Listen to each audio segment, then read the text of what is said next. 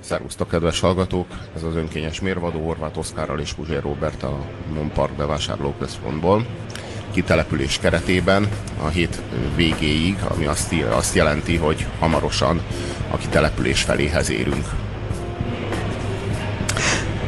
Hű, az ma fog megtörténni. Nehéz egy hetet elfelezni, meg öt napot is. De könnyű elfelezni, hogyha tíz órát kell elfelezni. Meg akarod ünnepelni a felét a kitelepülésnek 6 órakor, Robi? Én mindig regisztrálom a felét. Legutóbb is így volt, csak Mit csináltál csináltam belőle 2011. november 11-én 11 óra 11 perckor 11 másodperckor? Nem vagyok autista, nem tudom, hogy miért gondolod, hogy az vagyok. Az előbb még büszkén vállaltad, Valahol hogy a mindennek megünnepeled a felét. Kényszeres Most meg... vagyok, kényszeres vagyok, de nem vagyok autista. Hát már pedig én nagyon vártam azt a napot, de dolgom volt. Úgyhogy megvártam az este 11-et, de akkor is dolgom volt. Úgyhogy most már megvárom a nem tudom mit, a, a 2111-et. Arról lemaradtam speciál.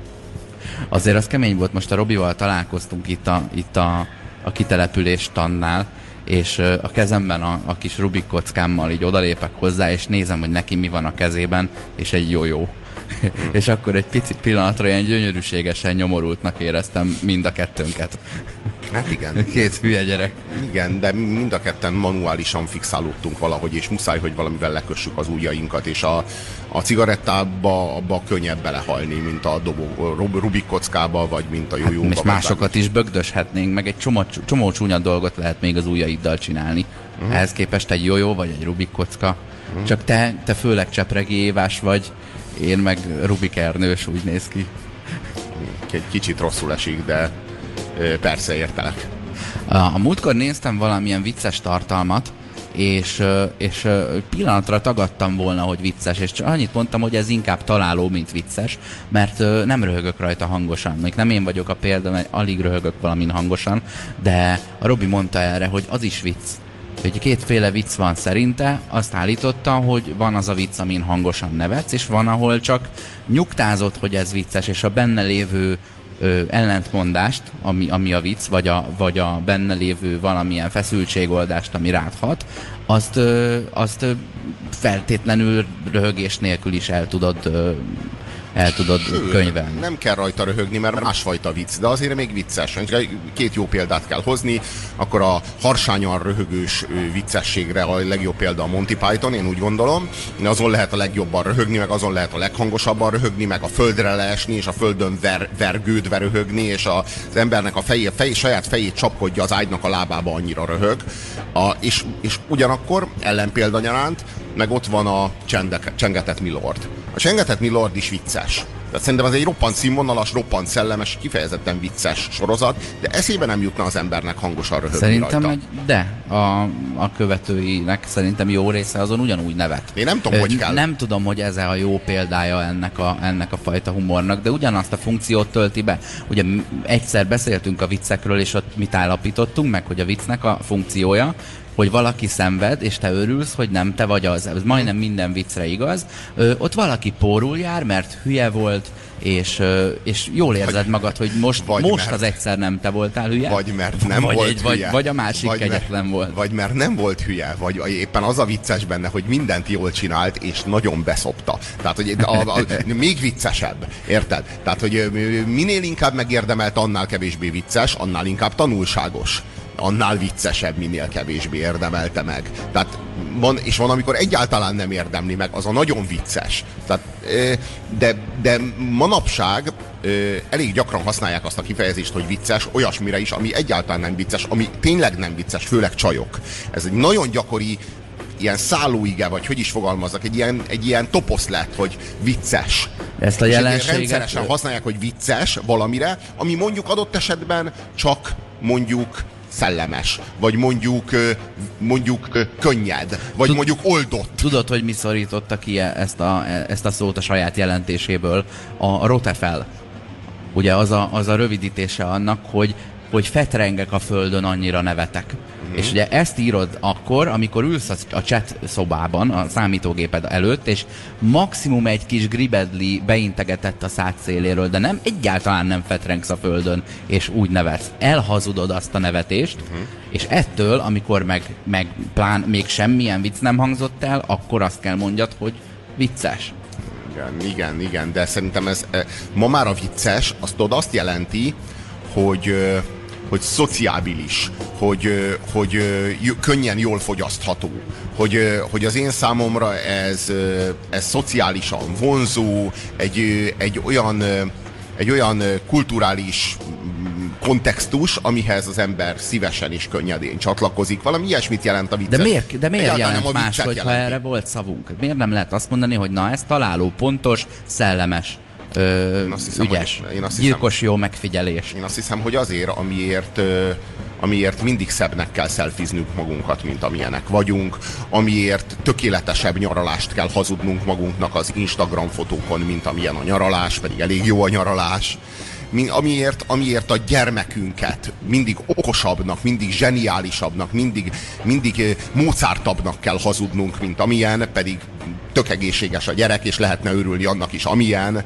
Szóval, hogy arról van szó, hogy az életünkkel nem vagyunk elégedettek természetesen, hiszen az sosem eléggé tökéletes, és kifelé még mindig valami, valami harsányabbat, valami nagyszerűbbet, valami vérpesdítőbbet kell hazudnunk. És ugyanezt történik itt is. Történik valami, ami mondjuk mondjuk szellemes. Mondjuk, mondjuk derűs.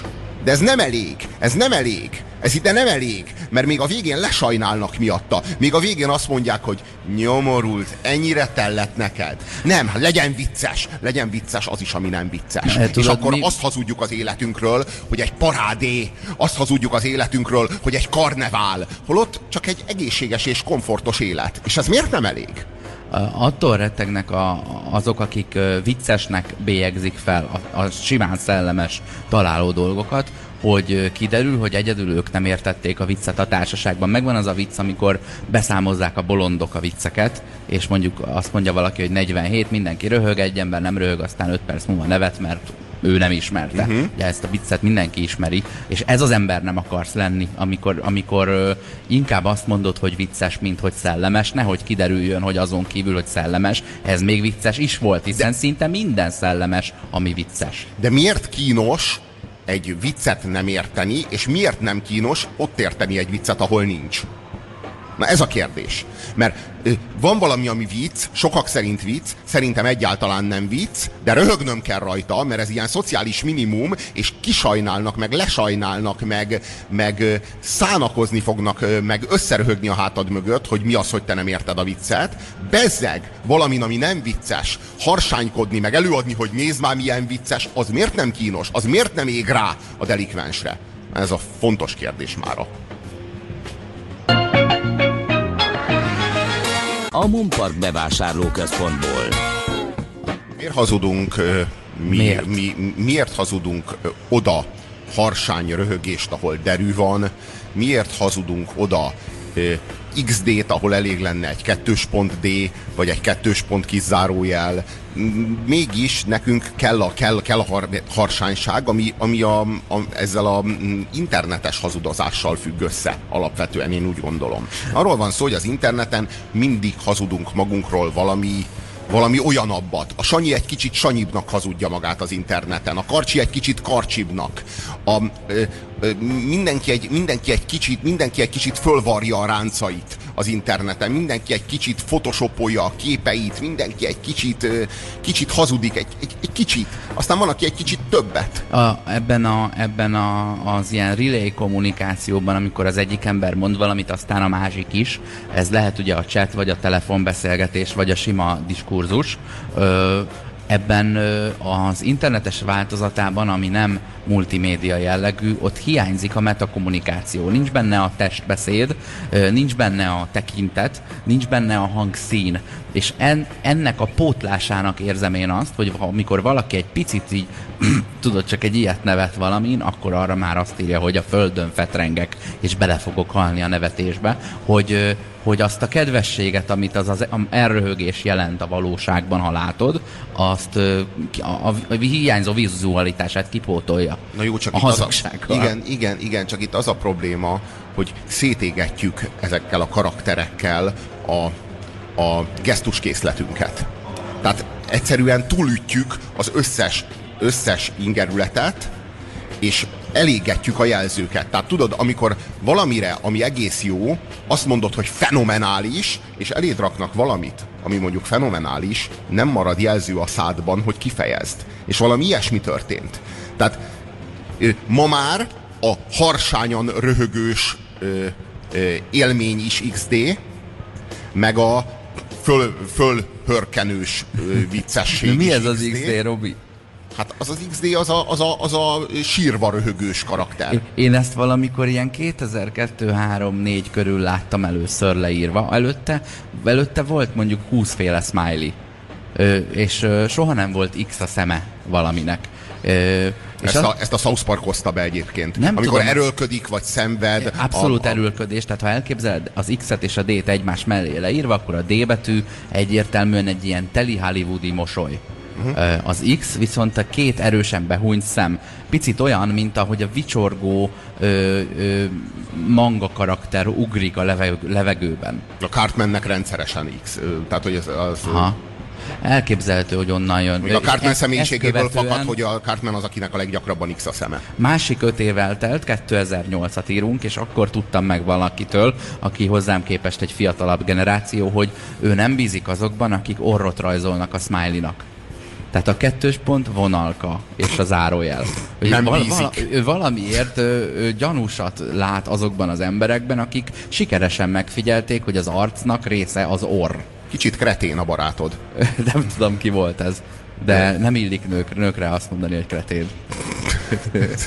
Na, látod, milyen szexista vagy? Látod? Látod, hogy megkülönböztetsz nem, nemi alapon férfiakat nőktől? Én ilyet sose tennék. Kretén az kretén. Kreténa.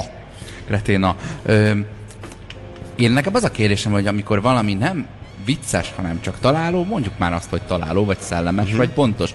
Az is egy fellélegzést ad, csak nem a nevetésen keresztül, hanem örülsz, hogy érted. nem. Ha azt mondom egy viccre, hogy találó, akkor az, aki olvassa, azt fogja gondolni, hogy nem nálam zajlik az évszázad partia éppen. Hogy ez nem az évszázad partia. Hogy itt és most ez csak egy ilyen találó. Tehát, hogy itt, itt, itt ilyen hangulat van, de semmiféleképpen sem az eszméletlenség parti zajlik nálam. És ezt nem engedhetem meg. Nem engedhetem meg, hogy a vonal másik végén, vagy az internet másik kiáratánál bárki azt gondolja, hogy itt most nem sírva röhög mindenki. Egy darab X és 9D. És enter. Na, na azzal bezzeg nincs semmi baja az illetőnek, hogy nagyon sok szájat rajzol az, a smiley de nagyon sok szemet megint nem lehet rajzolni. Olyan nincs. Nagyon sok szemű élőlény nincs. Nagyon De sok nem, ha szájú. na, nagyon sok van. szájú az nagyon nevet. De mi van, ha valaki nagyon lát? Mint például Paulo Coelho. Igen, mint például Paulo Coelho, aki nagyon jól lát. Egy csomó mindent. A nevetéssel kapcsolatban ugye a pár hónappal ezelőtt a viccről azt állapítottuk meg, hogy ott a viccnek valamelyik szereplője mindenképpen pórul jár, és e- e- ezen röhögsz kivéve, amikor nyelvi humorról van szó, vagy abszurd humorról, vagy szóvic bűnözésről, mert akkor a szenvedő alany az a vicc hallgatója. Tehát akkor nem a vicc szereplője szenved, hanem az, aki kénytelen volt végighallgatni. Tudod, az az igazság Coelho-val kapcsolatban. Eh, Ez a Coelhozás. Azt tudod, hogyha Lao Tse ma élne, mindenki lekoelhozna az interneten. Én a múltkor meg is tettem. Ez pontosan ugyanolyan, csak úgy tudom én 2500 évvel előbbi, vagy 4000, vagy fele, fele Hát nem nagyon, tudom. nagyon nem ugyanolyan. Tehát, hogy ez, ez egy műfaj, amit sokan, sokan művelnek, például Coelho is, de egyébként Coelho az egy regényíró, aki hát ilyen, mm, ilyen misztikus, spirituális, elég gicses regényeket ír, de hát mégiscsak egy, egy alkotóművész azért Oravec Nórával egy lapon említeni, és ezek ilyen szinonimák lettek, hogy Oravec, Coelho, egy kis Cora- Coelho, egy kis Oravec. Az az igazság, hogy ezt olyan szinten valakitől- igazságtalan Coelho-val szemben, Oravec Nórával egy lapon emlegetni, tehát az, az- azt lássuk, hogy a Coelho az egy, az egy, az egy regényíró. Oravec Nórának mikor, mikor, mikor tudna ő egy bekezdésnél többet leírni összefüggően? Könyörgöm. Annyit azért le tud, de az egyiktől idéznek, a másik pedig eleve egy idézetet ír meg. És a- annyi elég, mert úgyis csak annyi látszik. Ö, olyan ez, mint ahogy egy beállított műtermi fotót, vagy egy reklámot elképzelsz ott, ö, amikor apuka otthon elmosogat, és utána ö, beledobja a mosogató tablettát a mosogatógépbe, Ez kell, hogy megtörténjen, és a reklám miatt nem játsza el azt, hogy hazajön a munkahelyéről, hogy másnap ö, elmegy meglátogatni az anyósát, mert ő neki csak a mosogatógép volt a feladata. Ö, tehát az egyiket idézik egy óriási szövegkörnyezetből, míg a másik elég, ha megírja azt a részt, amit De ez, de ez ugyanolyan, hogy XD a Monty Pythonnak, XD a Csengetett Milordnak, hogyha, hogyha gicses, hogyha spirituális, akkor Coelho, akkor Oravec, tehát hogy, hogy ezeket az árnyalatokat, ezeket nem érzékeljük, sőt egy idő után érzékelni ezeket az árnyalatokat már ciki. Honnan ismered olyan jól ezt az árnyalatokat, Puzsér úr? Talán csak nem Coelho-t olvas valaki, talán csak nem rátapintottunk az egyik kedves olvasmány élményére, a Zahirral, és már is ott tartunk, hogy valaki összekoeljozódott, és ezúttal nem Moravec. Tehát, és i- itt az internetes kommunikáció pontosan így működik. Donald Trump módra. Itt nem fog senki semmit félreérteni. Oravec Coelho. Itt mi nem, nem vonunk meg árnyalatokat. Nem vagyunk hajlandóak az igazság elv jegyében bizonyos distinkciókat tenni, mondjuk Coelho mellé, Oravec Nóra mellé. Nem. Mindent összemosunk. Aki röhög, az nagyon röhög. Ami Coelho, az Oravec, és nem vagyunk hajlandóak jelezni, hogy itt árnyalatok vannak, mert hogyha jelezzük az árnyalatokat, akkor az nem okoz lájkokat. Akkor már nálunk az... mégsem az évszázad partia történik. Igen, igen, az nem okoz lájkokat. De mindenki, ö, mindenki Donald Trump módra működik. Donald Trump nem, nem, nem jelzi azt, hogy egy kicsit elegem van a bevándorlókból. Nem. Donald Trumpnak nagyon elege van. Azt írja nekünk a viccekkel kapcsolatban Csibe, hogy azokat a helyzeteket is utálja, amikor egy ember elmesél egy nagyon rossz viccet, és be sem fejezi a viccet, de már röhög a saját viccén. Zoli ezt kiegészíti azzal, hogy ennek mestere a Gallaféle viccmesélő humorista, poén, poéngyáros komikus. Vicces csávó. Táncol, mi volt? Ő a ráncos komikus? Vagy mi volt annak a karakternek a neve? Viccmesélő humorista. Igen, Aha. igen, igen. Igazi bohóc. Tehát az a, az a bohóc, aki, aki valójában nem viccmesélő humorista, hanem ő maga egy vicc. Tehát már, már bejön a színpadra egy vicc, és akkor hasra esik a saját cipőjében, meg, meg amit akarsz, és akkor azt mondja, hogy ez nem egy székes egyház a papnak, ugye, mert nincs Aha. szék, meg ilyenek. Ö, a nagyon.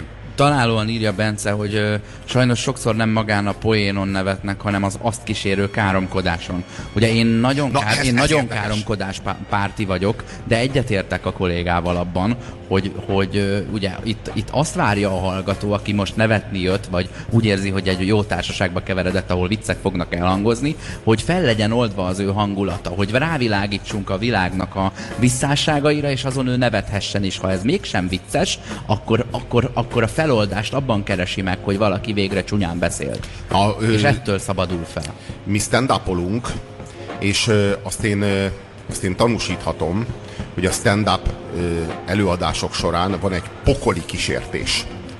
Ez a, Az ez, ordináriságra. ez a káromkodás. Ez a káromkodás. Ha káromkodsz, röhögnek. Röhögnek. Röhögni fognak akkor is, ha semmi vicceset nem mondtál, csak elsült egy káromkodás. És azért röhögnek, mert zavarba jönnek a káromkodástól, és a zavarukat nevetéssel oldják. Ez történik. Valójában az a röhögés nem neked szól. Csak ezt pokoli nehéz megértetni eh, ezekkel a stand-up komikusokkal, amikor egyszerűen ilyen olcsó sosem volt viccesnek lenni, mint, eh, mint eh, mondani valami, valami ordináriságot, aminek egyébként egy csomó esetben ott van a helye. Tehát ha nyomatékosítani akarsz, és hogy azt, hogy az embernek nagyon-nagyon-nagyon-nagyon-nagyon elege van valamiből, azt egy szóval is ki lehet fejezni. En- Ezeknek megvan a maguk funkciója a nyelvben, csak a stand-up színpadon ez irdatlan, súlyos kísértés, mert tulajdonképpen le lehet aratni egy olyan nevetést, amiért nem kell megdolgozni. Mert valójában te nem dolgozol meg érte, nem mondtál semmi vicceset, egyszerűen csak átléptél egy kulturális gátat, és ezt a határátlépést, ezt konstatálja a néző, és a néző ettől zavarba jön. Mitől jön zavarba? Hogy a, hogy a művész úr a színpadon valami olyasmit csinált, amit neki nem szabad. Ugye? Itt most, itt most történt valami, aminek talán meg szabad történni, talán nem. Minden esetre átléptünk egy határt, és én a nevetésemmel ö, oldom ennek a feszültségét. És, és ö, sajnos nem mindig az érzelmi nyomatékot szolgálja a káromkodás a színpadon, és azt gondolom, hogy az a káromkodás a rossz káromkodás. De igenis létezik olyan káromkodás, aminek igenis ott a helye. Mert azt az érzelmi nyomatékot csak azzal a káromkodással lehet ott és akkor kifejezni, és azzal meg nincs, úgy gondolom, nincsen probléma. Csak ezt nagyon-nagyon nehéz ö, megkülönböztetni, meg szétválasztani. Érdekes, itt is árnyalatok vannak. Uh-huh. Tehát nem az, nem az történik, hogy ordinárénak kell lenni, és az sem, az, az sem az igazságos, ha soha nem vagyunk azok, nyilván itt a rádióban ettől tartózkodunk, mert délután 5 óra alig múlt el.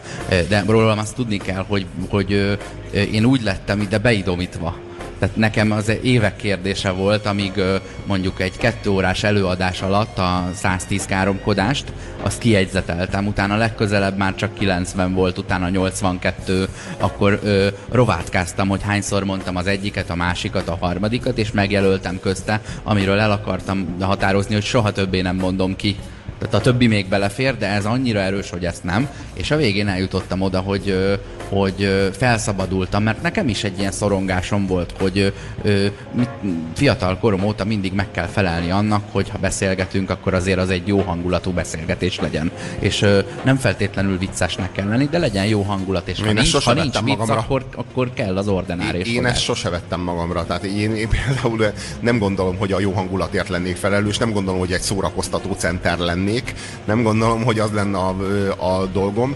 Minden esetre mi az oszival azért nagyon mások vagyunk. Az oszi az kifejezetten a humort, mint elhárító mechanizmust alkalmazza. Igen, egy ilyen Chandler funkció. Igen, igen. Azt gondolom, hogy a, hogy a, a, a humornak, annak annak van egy, az egy igen magas színvonalú elhárító mechanizmus. Vannak ennél jóformán csak ö, primitívebb elhárító mechanizmusokat ismer a pszichológia, minden esetre az, amikor valaki a nevetésével, a, a jókedvével, meg a derűjével vált kiderültséget, az megint csak nem vicces. Én úgy gondolom. Hanem az egyszerűen csak egy oldott hangulatot terjeszt maga körül, ami átragad másokra, de az még nem vicces, legfeljebb egy jó alaphangulat, vagy egy jó alap, alaphelyzet. Ez a tükörneuronok miatt van, amikor az ember látja a másiknak a szemében a könnyeket, akkor könnyen jönnek az ő könnyei is, hiszen együtt érez. Amikor a másiknak a nevetését látja, akkor könnyen nevet ő is, amikor a másikat menekülni látja, neki is fut, futhatnékja lesz. Ezek, át, ezek az érzelmek átragadnak egyik emberről a másikra, empatizálunk egymással, és, és sokan ezzel próbálják a viccességet megúszni. Csak, hogy az, én, csak hogy az én tettetett jókedvemnek az átragasztása másokra, az még nem vicces. Van itt egy ilyen típus, ugye most a nevetések és a viccek típusairól beszélgetünk, és van egy olyan nevetés, amelyhez csatlakozni akarsz. Vannak olyan emberek, minden társasághoz tartozik ilyen, aki annyira viccesen nevet, hogy alig várod, hogy ő jól érezze magát, mert magával fog rántani. Én magamon is megfigyeltem azt, hogy ö, sokkal inkább hajlamos vagyok hangosan ö, örülni egy viccnek, mondjuk egy moziban, sok ember között, mint egyedül. Ö, ugyanannak a filmnek a hatására. Ugyanazt fogyasztom, ugyanaz a vicc hangzik el, csak ha egyedül vagyok, akkor, akkor nem veszem a fáradtságot, hogy kifelé eljátszam, pedig ugyanolyan vicces, Érted? Most itt gyakorlatilag megvallottam azt, hogy bennem is van egy ilyen hamisság, uh-huh, de közben ö, tényleg vicces az a valami, csak hát valahogy az otthon magányában meg tudom állni, hogy ne fetrengjek tőle, meg ne visítozzak. Uh-huh. És van még egy nevetés típus, ez pedig a főnök vicce. Jaj. Ez nagyon kínos. Jaj. Amikor meg azért nevetsz, mert hát úgy néz ki, hogy ott az állásod ö, meghosszabbítását jelenti a nevetés. Ott az az aláírásod a, a, a, a, a következő hónapra. Jó, tudod, az az igazság, hogy én, én bevallom, hogy semmi pénzért nem lennék főnök. Például azért nem lennék főnök, mert soha nem tudnám, hogy én vagyok éppen vicces, vagy a, vagy a munka, amit kínálok, éppen nagyon értékes. Vagy a hatalmam éppen nagyon pengeéles. És, és és ezt soha nem is tudod meg, és pont egy, egy ha, ha főnök nem, nem vagy, kell nem, nem is tudhatod meg. lenned az életed minden területén, Robi, nem, hát maradnak kell. őszinte emberek, csak tartsál olyan relációkat is az életedben, ahol te bármikor alá, alárendelődhetsz, és ezért őszintén nem csak ezért, szemben. nem csak ezért nem lennék főnök. Tehát nem, nem ez az egyedüli ok, az az igazság, hogy van, akinek nem való a hatalom. Én azt gondolom, hogy ilyen vagyok. Egyébként azt gondolom, hogy sokkal többen vagyunk, mint ahányan ezt így magunkra vesszük.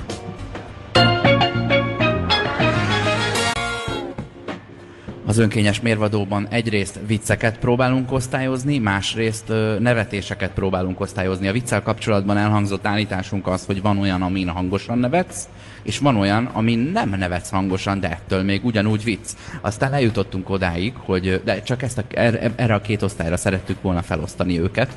Ö, aztán eljutottunk oda, hogy nevetésből is ö, van olyan, amikor egyedül ö, nem érzed szükségét, hogy neves, ugye akkor van az, amikor megjátszod írásban, hogy nagyon nevetsz, mert a metakommunikációd nem látszik a tested nem látszik, ezért egy picit pró- próbálsz többet belevinni. Ezért azt hazudhatsz, amit akarsz. És ezzel elhazudod a kis nevetést nagy nevetésnek. Illetve van az a nevetés, amikor örülsz, hogy valaki a harmadik sor jobb szélén a moziban ö, annyira hülyén röhög, hogy már igazából azt figyeled. Hiszen tök mindegy, mert te nevetni érkeztél. Aztán van az a jelenség, amikor állsz egy tömeg előtt, és azt várják tőled, hogy vicceset mondj, és nem sikerül, ezért ordináriaskodással vágod ki magadat, ami egy folyamatos kísértés abban az esetben, hogyha valakik azért jöttek, hogy nevessenek. Bár hozzáteszem, ö, oldva a feszültségeket, vagy aki próbálja elképzelni, hogy milyen két-háromszáz ember előtt állni, és megpróbálni neve, nevetséges dolgokat mondani, az az igazság, hogyha ezek az emberek ezért fizettek, akkor sokkal könnyebb dolgod van, mint ha nem. Tehát mondjuk egy fesztivál színpadon kiállni nehezebb dolgod van, mint egy ilyen humor színház Na, az környezetben. attól függ, az attól függ. A fesztiválon például nem lehet megbukni, mert ott mindenki részeg. Ott, oda mindenki azért Az jött, egész évben arra spórolt, most aztán kiadja magából. Egy fesztiválon senki nem engedheti meg magának, hogy ne tetszen neki a humor, humorista vicce, amit az ott előad. Annak jónak kell lennie, különben ő a legnagyobb vesztes a bolygón, aki egész évben szívott, és most, amikor jól kéne szórakoznia, most is rosszul érzi magát. Szóval, hogy maradjunk abban, hogy a fesztiválon ott, ott ö, ne- nekem is volt fellépésem Sziget Fesztiválon, eső volt, ráadásul ö, ócska is volt az előadás, ráadásul valami három vagy négy alkoholista volt ott összesen az előadásomon, és Úgy érted, hogy ez most kevés, vagy sok? nem tűnt soknak. És mégis sikeres. Szeretnél több alkoholistát, és, és, amikor mégis, fellépsz? és mégis sikeres volt. Az az igazság, hogy a Sziget, Sziget Fesztiválon, mit tudom én, este 11 után már csak alkoholos állapotban találsz embereket. Tehát ez nem, ez nem olyan, Vagy valami nagyon hasonló. Hát igen. Ö, a viccek osztályozásával kapcsolatban azt az állításunkat, hogy kétféle van, mely szerint ugye hangosan nevetsz, vagy nem, ezt bombázza a Facebookon Dániel, aki azt mondja, hogy bőven nem kétféle van, nyilván más osztályozásról van szó, de fel is sorol párat. Ö, van az a vicc, amin te nem tudsz nevetni, esetleg sért, de mások jó ízűen mulatnak. Na, itt, itt, itt, itt e- ezt is ketté lehet osztani. Az egyik az, hogy itt valami kegyetlenség vagy buliskodás történik, a másik megfejtés az, hogy te nem tudsz maga, magadon nevetni, akkor neked kell tanulnod valamit. Nem, val- valahol fontos, de ez baromi nehéz megszokni. Nekem például rejtély, én nem tudom, hogy én ö, hisztis vagyok, hogyha engem szurkáló viccelődés történik, vagy jól viselem. Az egész életemet olyan közegben töltöttem, ahol ugye egymást, egymást piszkáló ö, vicceket mondtunk. Csak nem tudom, hogy annyira megszoktam, hogy nem veszem fel, vagy annyira hisztis vagyok, hogy egyedül én nem kapom. Én megosztok mindenkit. Fogalmam sincs erről. És ez, ez például egy picit zavar. Nem tudom eldönteni, hogy én egy ilyen ö, homogén, egymást, egymást ö, arányosan oda-vissza osztó társaságnak, vagy több ilyen társaságnak a tagja vagyok, vagy pedig én vagyok az, a szemétláda, aki mindenkit bánt, és engem meg senki nem bánt. Lehet, hogy az utóbbi. Attól félek. Simán. Igen.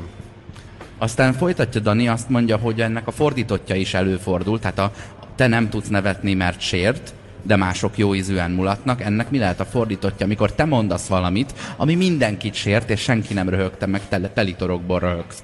Hát ez az a kellemetlen helyzet, amikor nem ismered fel a saját ö, ö, nem éppen intelligens viselkedésedet. Nem, És még egy nevetéssel fel is hívod rá a figyelmet. Igen. Olyan kínos, mint a házi buliban az a jelenet, amikor a, a Walkman fül, fülhallgatóban áll a srác, és pont mond valami nagyon sértőt abban a pillanatban, amikor lehúzzák a zenét, és az egész házi buli azt hallgatja, ahogy ő, ahogy ő sértőt nyilatkozik. Igen, igen, de az is lehetséges, hogy az illető éppen vicces, és mindenki más meg képmutató szemétláda körülötte. Tehát ez is benne van, ezt se zárjuk ki, hogy a többiek mind álságosan forgatják a szemüket, hogy Na, ez, ez nem vicces. Holott hát nagyon is vicces. A közönséget is meg kell válogatni. Tehát mondjuk én, én azt gondolom, hogy lehet viccelni mások betegségével, a halálával, a vallásával, a nemi hovatartozásával, és, és még az anyagi helyzetével is pedig ezek a legsértőbb dolgok. De ez, ezek, ezeken keresztül tudsz felszabadulni. Tehát ha a viccnek az a funkciója, hogy de jó, hogy te nem jártál ennyire rosszul, akkor akkor ha nem abszurd humorról és nem szóvicről van szó, muszáj valakit megbántani. Jobb helyzet erkölcsileg, ha ez egy fiktív személy, de te nem vagy, nem, nem vagy kevésbé gonosz, vagy kevésbé jó akkor, ha ez fiktív, meg akkor, ha valós. A, a lényege a, annak van, hogy felismert benne a viccet, és megtaláld a felszabadultságodat abban, hogy nem veled történt baj. Ö, szóval meg, szerintem ezeken a dolgokon is lehet nevetni. Meg hát...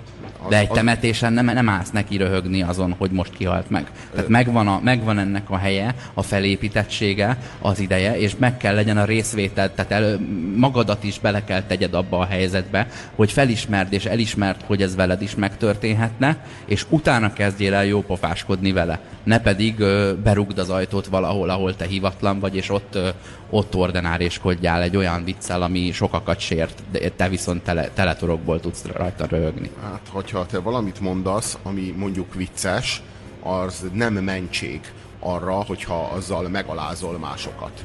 Tehát ha valakibe te belegázolsz, valakinek az önérzetébe belegázolsz és megszégyenítesz valakit, hiába vagy vicces, az nem mentség, mert egy erősebb normát sértesz, mint amilyen normát ö, szolgálsz.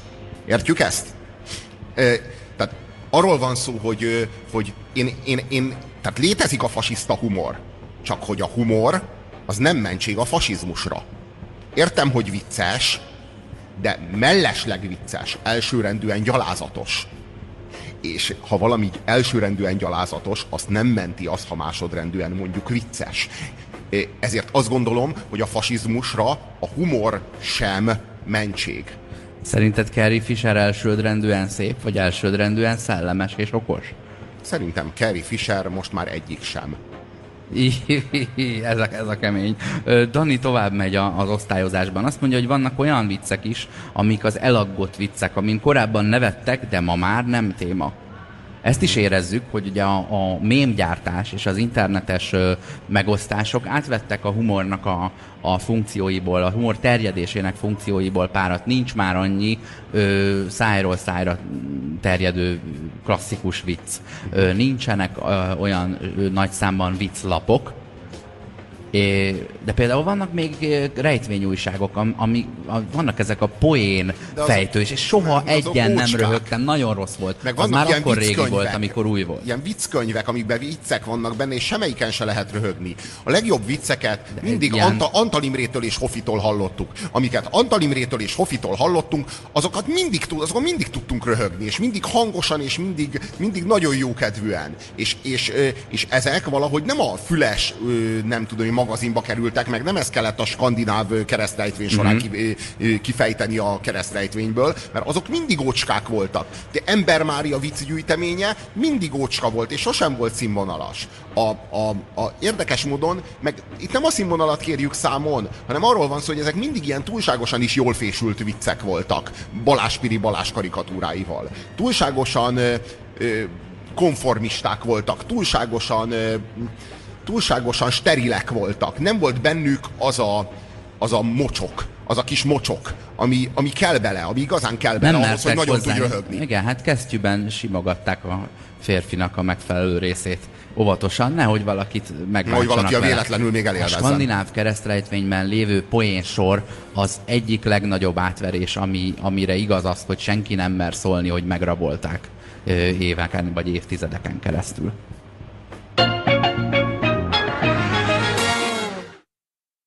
Érvényes mérvadó Puzsér Robertel és Horváth Oszkárral. Itt a 90.9 Jazzin. Isten hozott titeket, kedves hallgatók, a kitelepülés felénél. És tényleg nem felejtettél el megemlékezni nem, róla. Nem, nem, mostantól kifelé megyünk az erdőből. Ernőből. Én a Rubik Ernőből, te a Csepregi Éva Ernőből. Uh, szerda van, és szerdán uh, a jó, a rossz és a nézhetetlen uh, alcímjegyében filmekkel szoktunk foglalkozni. Uh-huh, uh-huh. És uh, mi a helyzet? Most 1999-ig uh, uh, lapozunk vissza, egy mexikói spanyol filmet szeretne a Robi ajánlani. Ez egy olyan film, ami egészen különleges, egészen különleges hatással volt rám, amikor láttam a, a Láttad? több ízben már valami hatszor láttam Jaj, legalább. Ez egy, ez egy, ö, ez egy spanyol filmdráma, de, de meg egy olyan témával foglalkozik leginkább, amit hát nem nagyon, nem nagyon firtatnak a, a filmesek. Nem, ez, ez, egy, ez egy nagyon súlyos és nagyon sötét tabu a monogámiával kapcsolatos, meg a, meg a szexuális kisajátítással kapcsolatos, meg hogyha nagyon-nagyon röviden, tömören kell összefoglalni, akkor a, a szentnek és a szajhának a viszonyával kapcsolatos. Nem áll ez a két fogalom olyan nagyon messze egymástól, mint azt ti gondoljátok, vagy mint azt a keresztény kultúrkör nektek hazudta. A film, amiről szó van, A megváltó szex. A megváltó szex. Ennek az eredeti címe nekem így ránézésre úgy tűnik, hogy együttérző szex, de ö, a magyar, magyar címadás sokkal találóbb. Uh-huh. Mert van egy nagyon erősen vallási vénája az egész történetvezetésnek, az egész cselekménynek. Ö, A történetben feltűnik egy szent, és van benne egy pap. És a pap végtelenül féltékeny a szentre. Elmondhatatlanul, mert azt látja, hogy amire ő ráteszi az egész életét, az neki magától megy.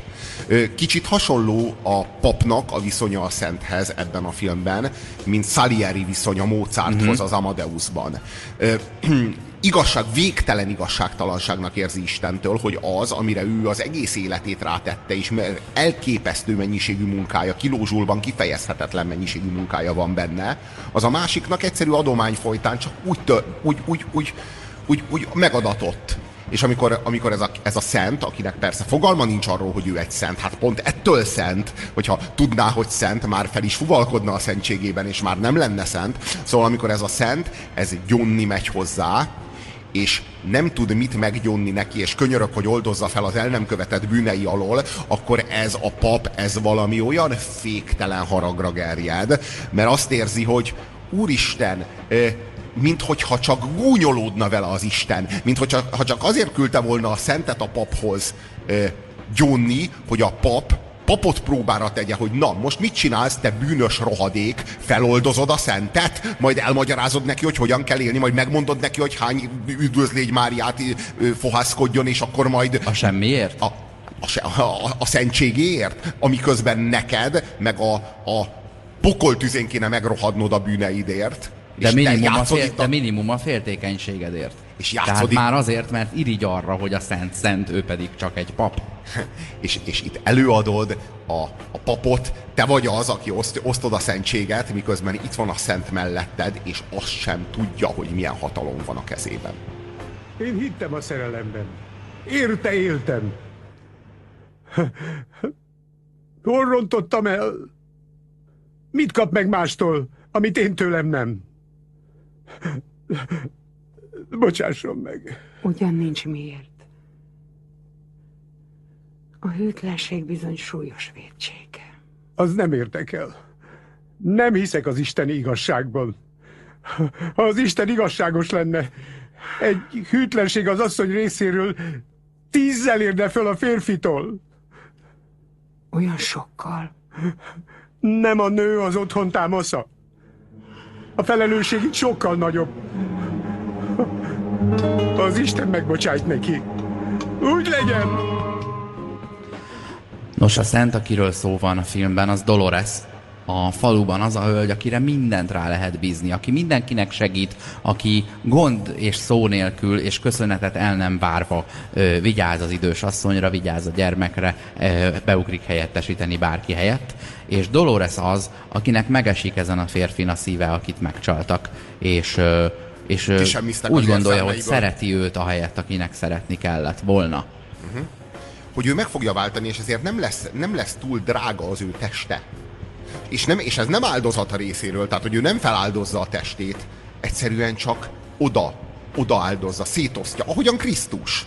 Csak amíg a Krisztus ezt képletesen tette, addig uh, szimbolikusan tette az utolsó vacsora keretében, addig Dolores uh, ezt uh, ezt valóságosan fizikai test, test által, szexuális értelemben teszi meg. Olyan eszközöket ö, alkalmaz a filmrendező a megváltó szexben, amely eszközök általában a filmgyártásban nem megengedettek. Nézel egy fekete-fehér filmet, már vagy egy órája nézed a fekete-fehér filmet, és Ami gyönyörű. Elkönyvelted. De tátott szájjal nézed a fekete-fehér filmet. Hogy ez egy fekete-fehér film. De jó, hogy ilyet nézek. Milyen menő vagyok, gondolod. Nézek. És a cselekménynek a körülbelül egy óra után a cselekmény egy olyan pontra jut, hogy a színek visszatérnek. És már egyszer, megtudjuk, hogy, megtudjuk, hogy egyszer, megtudjuk, hogy egyszer valamikor a múltban elmentek a színek. Elmentek a színek és a cselekmény egy bizonyos pontján visszatérnek, és az, a fekete-fehér film, amit addig néztél, színesre vált. Na most ezt, hogyha én ezt így hallom, és ezt magyarázza nekem valaki, én azt mondom, hogy mi ez a mocsok. Enna, erre nem vagyok kíváncsi. Mert olyan nagyon sokszor láttam azt, hogy egy rendező visszaélt azzal a hatalommal, amit kapott. Ugye egy rendező az a filmnek az istene. Ezzel a hatalommal lehet élni, és ezzel a hatalommal lehet visszaélni. És hogyha nekem ezt meséli valaki, meglettem volna győződve arról, hogy ennél közönségesebb, visszataszítóbb visszaélés egy filmes eszközzel, vagy egyáltalán azzal, hogy istene lehetsz egy cselekménynek, nem lehet, nem, tud, nem tudtam volna elképzelni. Az az igazság, hogy ebben a filmben ezt az eszközt olyan elképesztő jó ízléssel, olyan elképesztő ö, hitelességgel a cselekménybe ágyazva kapod meg, hogy föl sem merül benned, Tudod, hogy ezt a... nem lett volna szabad a rendezőnek megtennie. Amíg a, amíg a Spielberg a Schindler listájában a piros kabátos kislányjal operál, és ott azt éreztem, hogy fúj, nem már. Tehát, hogy nincs joga hozzá. Tehát, hogy arról volt szó, hogy ez a film fekete-fehér, mert ezeket a képsorokat nekünk nincs jogunk színesben látni. De a kislány kabátja piros. Mert azért itt egy, egy, ilyen, egy ilyen jó kis teátrális gesztus erejéig azért meg lehet sérteni a saját dogmáinkat is, Herr Spielberg.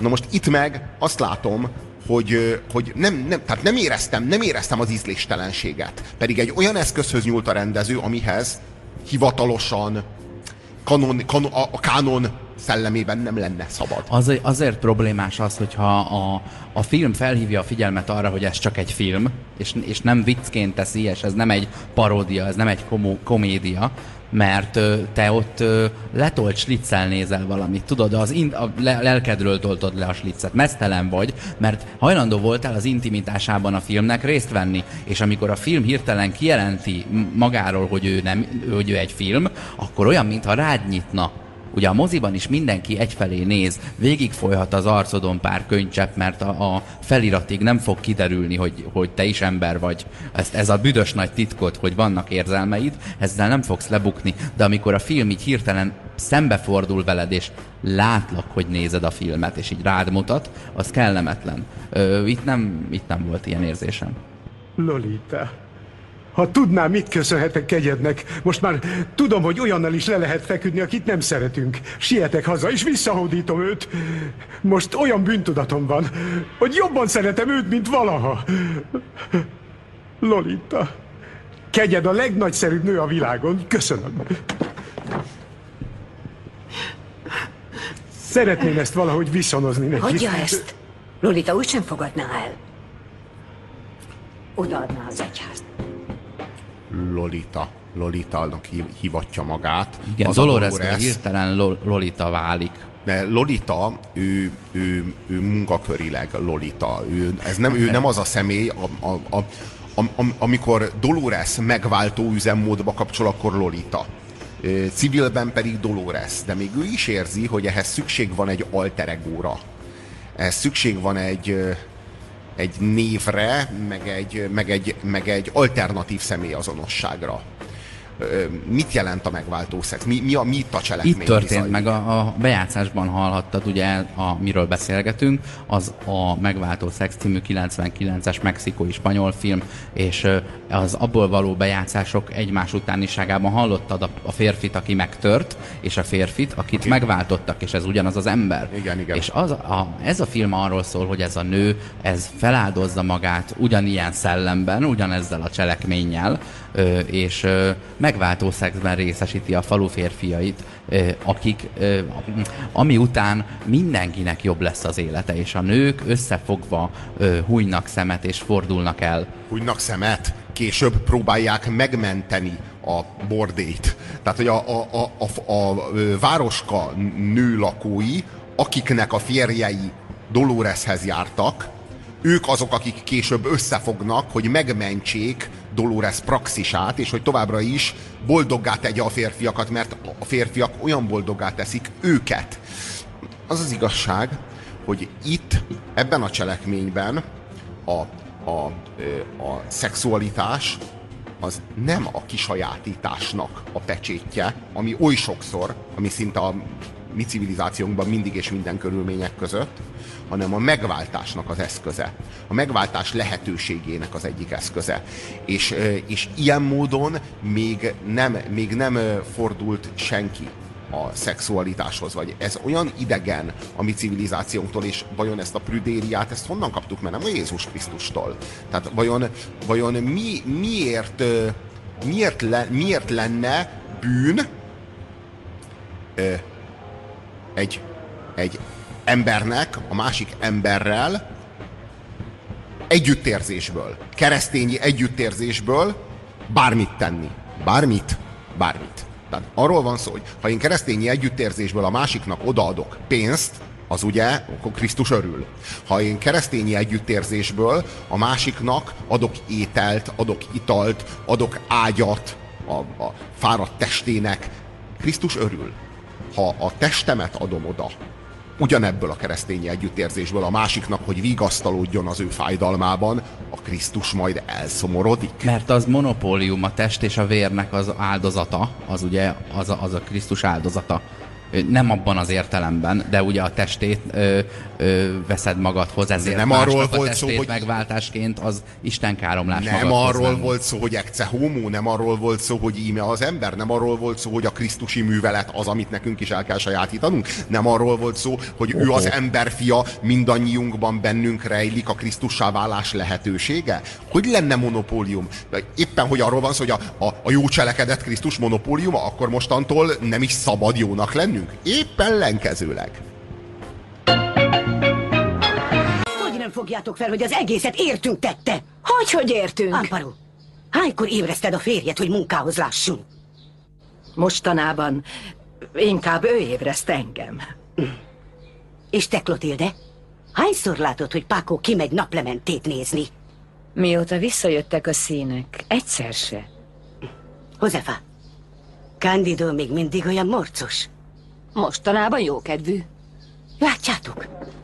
Nem tudom helyes, amit Lolita tesz. De nekem bizony úgy kell a férjem, amilyen most. Isten ments, hogy Leopoldo olyan legyen, mint régen. Úgyhogy ami engem illet, Lolita az én szememben egyszer.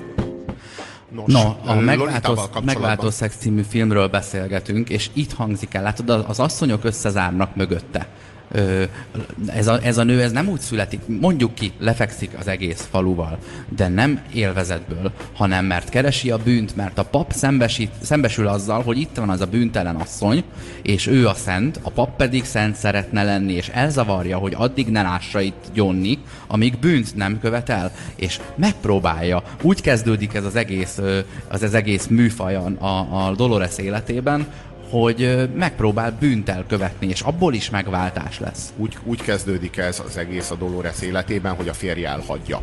Azért hagyja el a férje, mert nem bírja elviselni, hogy egy szentel él. Ez pokoli nehéz lehet. Ezt, ezt próbáljátok meg, kedves hallgatók, elképzelni, hogy milyen lehet egy szent házastársának lenni, és azt látni, hogy ő milyen végtelenül jó. Ez egy pontig biztos csodálatos. Egy, egy bizonyos ponton túl meg már elviselhetetlen, mert az ember azt mellette egy, hát egy darab szarnak érzi magát. A, a, amellett az ember mellett, aki az élete párja, aki mellett boldog lehetne. És egy idő után ez már annyira idegesítette a férjét, hogy a férje elhagyta. És Dolores rettenetesen szenved. És, és próbál feloldozást nyerni az alól a bűn alól, amit hát nem követett el. És a pap azt mondja, hogy keressen valami bűnt, és addig ne lássa többet a templomban. És Dolores megpróbál bűnbe esni, de hát, hogy mondjam, a szentnek bűnbe esni, az lehetetlen. Tehát az, az metafizikai lehetetlenség. Tehát az úgy akkor fog a szent bűnbe esni, amikor az egér repülni. Vagy nem tudom. Tehát nem tud. Ő nem tud. Nem, ő neki nincs képessége rá. Ezért abból a kísérletből, hogy ő bűnbe essen, abból is megváltás lesz, hiszen a Szentnek az egyetlen üzemmódja a megváltás. Ő, ő azt tudja, és más pedig egyáltalán nem tud. Ebből, a, ebből, a, ebből, hogy elhagyta őt a férje, ebből születik meg a Doloresből Lolita. A névváltás sem mindegy, és ez nem is művésznév, meg ribancnév, meg munkanév, hanem szuperhős név.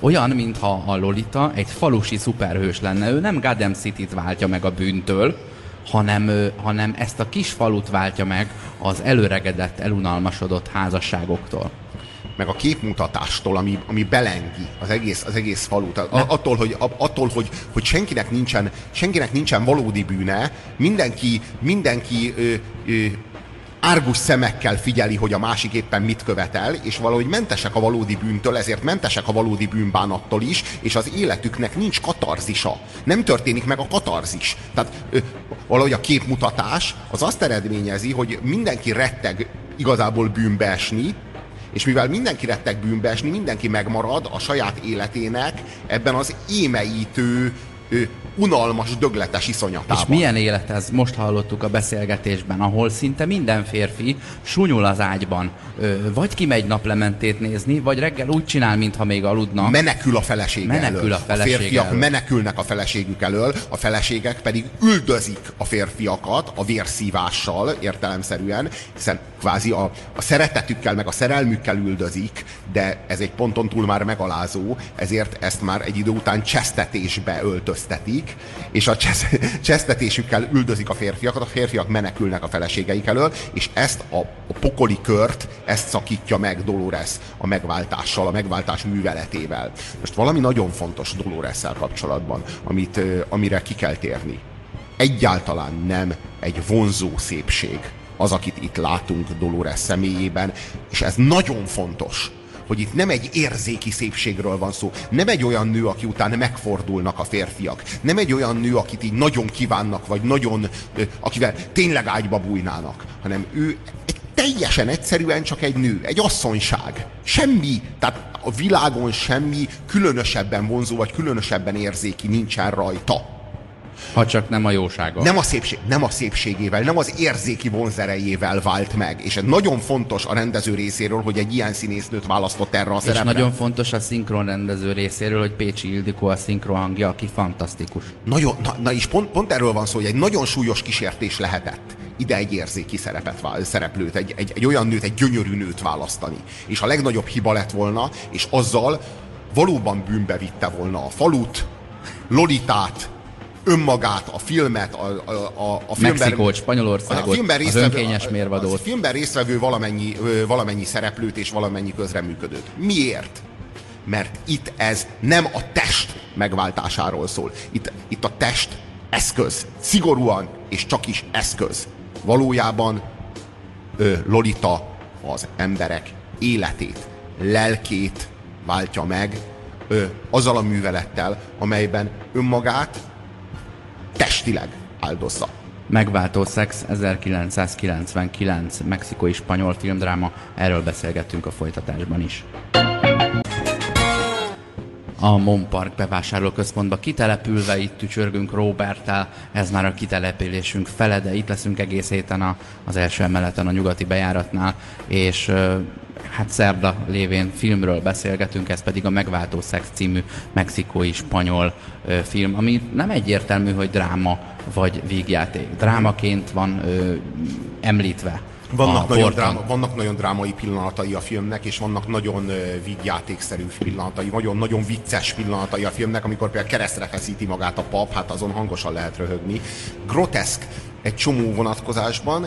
Uh, a gúnynak, meg, a, meg a, az, a, a, az iróniának az eszközeit használja, miközben nagyon súlyos erkölcsi tanulságai vannak. Én azt érzem, hogy ez egy ilyen, egy ilyen abszurd vígjáték, és az, a, az az érdekessége, hogy a szentségről csinál filmet, de úgy, hogy aki a szentséget ö, szentnek is gondolja, és egész életében templomba járt, az megbotránkozik ezen a filmen, míg, a, a, ö, míg mondjuk én, aki, akinek abszolút belefér ez a tartalom, én viszont közelebb kerülök a szentséghez általa. Tehát lehet, hogy ez a film pontosan nem azoknak szól, akiknek van elképzelése a bűnről és a szentségről és a, a, a, a keresztény értékrendről, hanem azoknak, akik kicsit távolabb állnak tőle, de hajlandóak közeledni. a szentséget azt leválasztja a férges, ájtatos prüdériáról. Tehát ezt a, két, ezt a műveletet végzi el. Ezek, ezt szétválasztja, mert se, valójában semmi köze nincsen e- ennek a két fogalomnak egymáshoz. Laura Manya, ő a ö, film írója és rendezője, női rendező, egyébként filmszínész. Milyen szexista vagy, hogy ezt külön meg kell jegyezned? De ebben a, ezzel a filmmel kapcsolatban azt gondolom, hogy ez jelentős. Tehát itt ez így határozottan női nézőpont.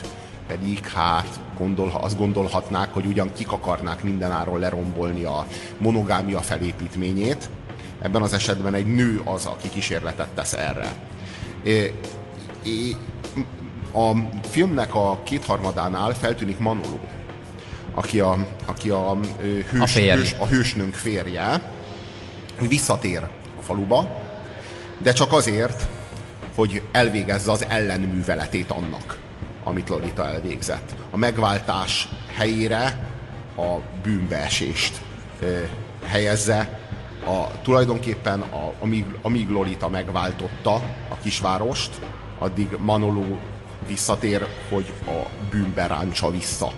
Méghozzá a legfőbb bűn ebben a vonatkozásban az a, az a szentnek a meggyalázása, a, a, a profán eh, térbe való lerántása és a megszégyenítése az zajlik itt egy pogrom keretében. De nem Hát kell nagy kampányt csinálnia nagyon súlyos, neki. Nagyon súlyos csúcspontok és nagyon súlyos mélypontok vannak a filmben, és hogyha elkönyveled egy vígjátéknak, akkor, akkor meglepődsz, hogy mekkora dráma, ha elkönyveled egy drámának, akkor meg, akkor meg azon, hogy mekkora vígjáték. Megjelenik a féltékeny férj, aki féltékeny azért is, mert a feleségét mindenki megkapta, és mindenkit megváltott rajta kívül, és féltékeny azért is, mert a felesége egy szent, ő pedig nem az. És azonnal felhergeli a lakosságot, hogy most igenis minden férfi álljon mellé, mert őt itt megalázták, és a férfiak gondolkodás nélkül mellé állnak, de közben van egy ilyen nagyon vicces ö, momentum, ahogy az egyik idős ember az első szóra csak így lenyúl a küszöb mellé, és fölveszi a festékes vödröt, mintha az mindig ott lenne neki, és már indul is, hogy fölfesse a ház falára, hogy ribanc. Tehát, hogy, hogy az, az, az öreg az úgy állt ott, hogy hát bármelyik nap ö, szükség lehet arra, hogy zöld festékkel fölírjam egy ház falára, amit gondolok a, a bentlakókról, és már megy is. Nem amit én gondolok. Nem kell győzködni. Nem amit én gondolok. Én azt gondolom, hogy Mindig engem nem. Lolita fel, ö, megváltott. Én azt festem a falra, amit mi gondolunk. Mi. Mi, falusiak. Mi. Mi közösen gondolunk. Tehát a, itt külön-külön mindenki hálás Lolitának a megváltásért, de ők így együtt, tömegben már lincselni jöttek. Tudod ez miért? ugyanaz a Mert sztori. ez az intézmény, a, a monogámia megtagadása, ez nem köz, té, közbeszéd témája, ez egy intim döntés, és, és nem, nem tud működni, hogyha ha közösen kell a megváltás mindig intim, és mindig személyes. Ezért ugyanerről szól a Karintinak az a, az, az írása, ami, amiben a tömeg, az tömegnek mindegyik tagja Jézust kiállt, amikor az a kérdés, hogy Jézus vagy Barabás. Mindenki külön-külön Jézust kiállt, de amikor egyesül ez a hang, egyetlen egy zajjá, zajjá egyesül, akkor abból a zajból az hangzik ki, hogy Barabás. Tehát a sok kis Jézus kiáltás egy barabás kiáltással áll össze. Azt gondolom, hogy ennél tökéletesebb a töm, tök, tökéletesebben a tömeglélektant, meg a tömegnek a működését nem illusztrálta senki, és nagyon-nagyon pontos, kifejezetten ez a történet a Bibliában kifejezetten erről szól. Itt is valami nagyon hasonló történik.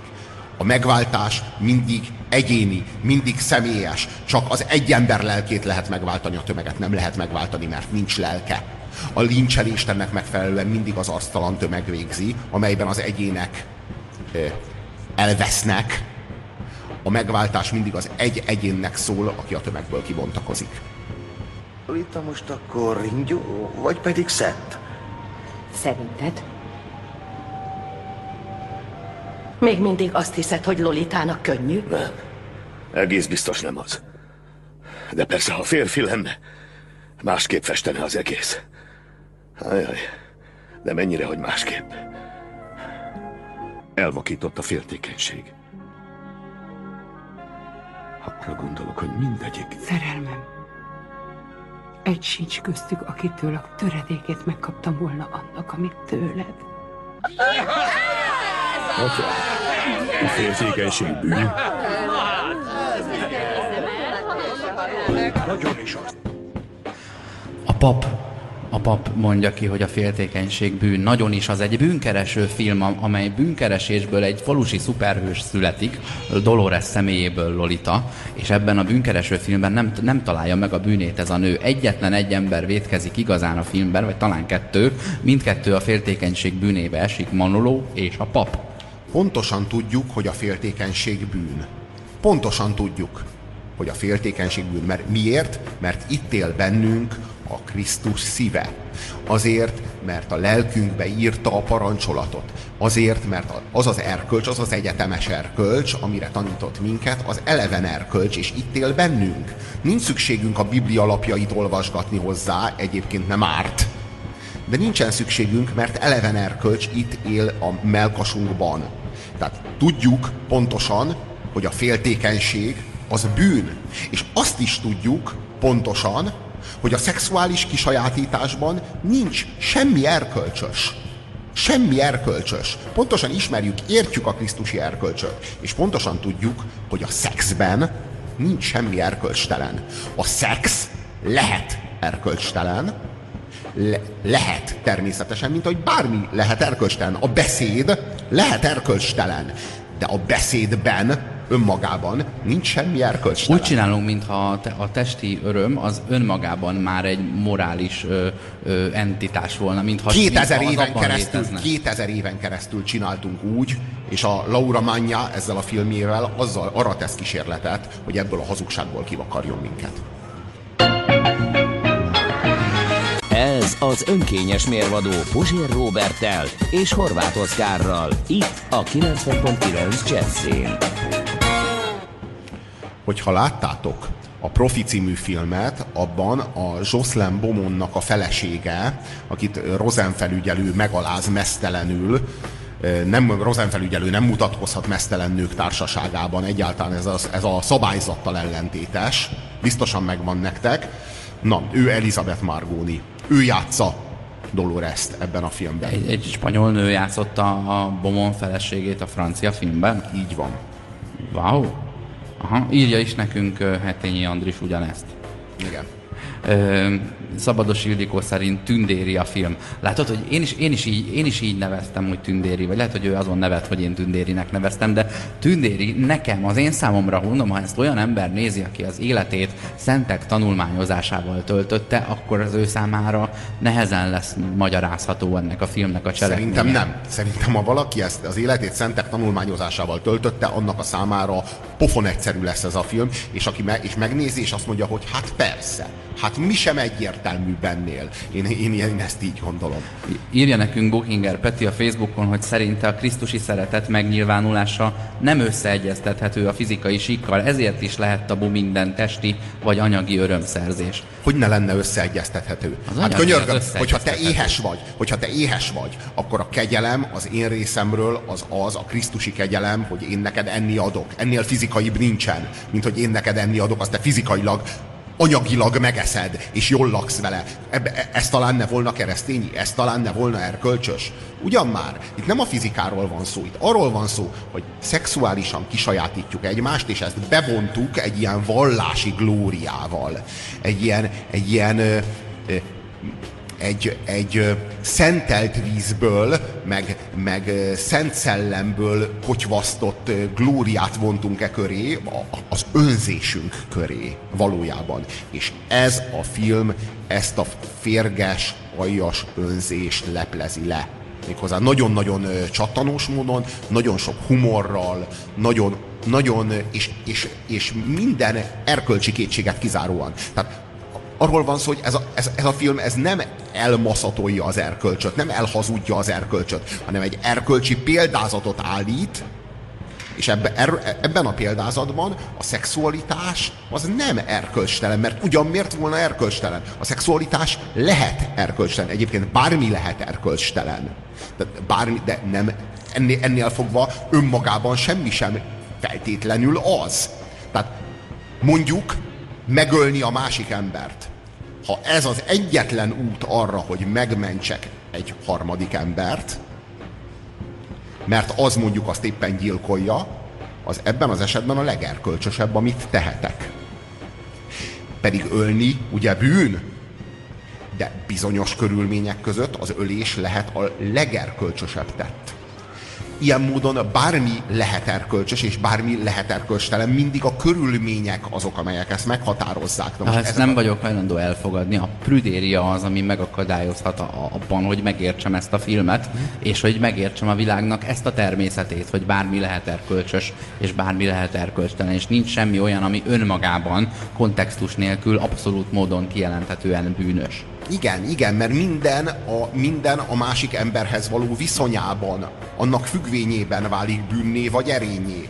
Ha én a másik embert azzal sértem, akkor a gyónás is lehet, vagy a, az imádság. Ha a másik embert az imádságommal megalázom, megszégyenítem, akkor az imádság is lehet bűn. Igen.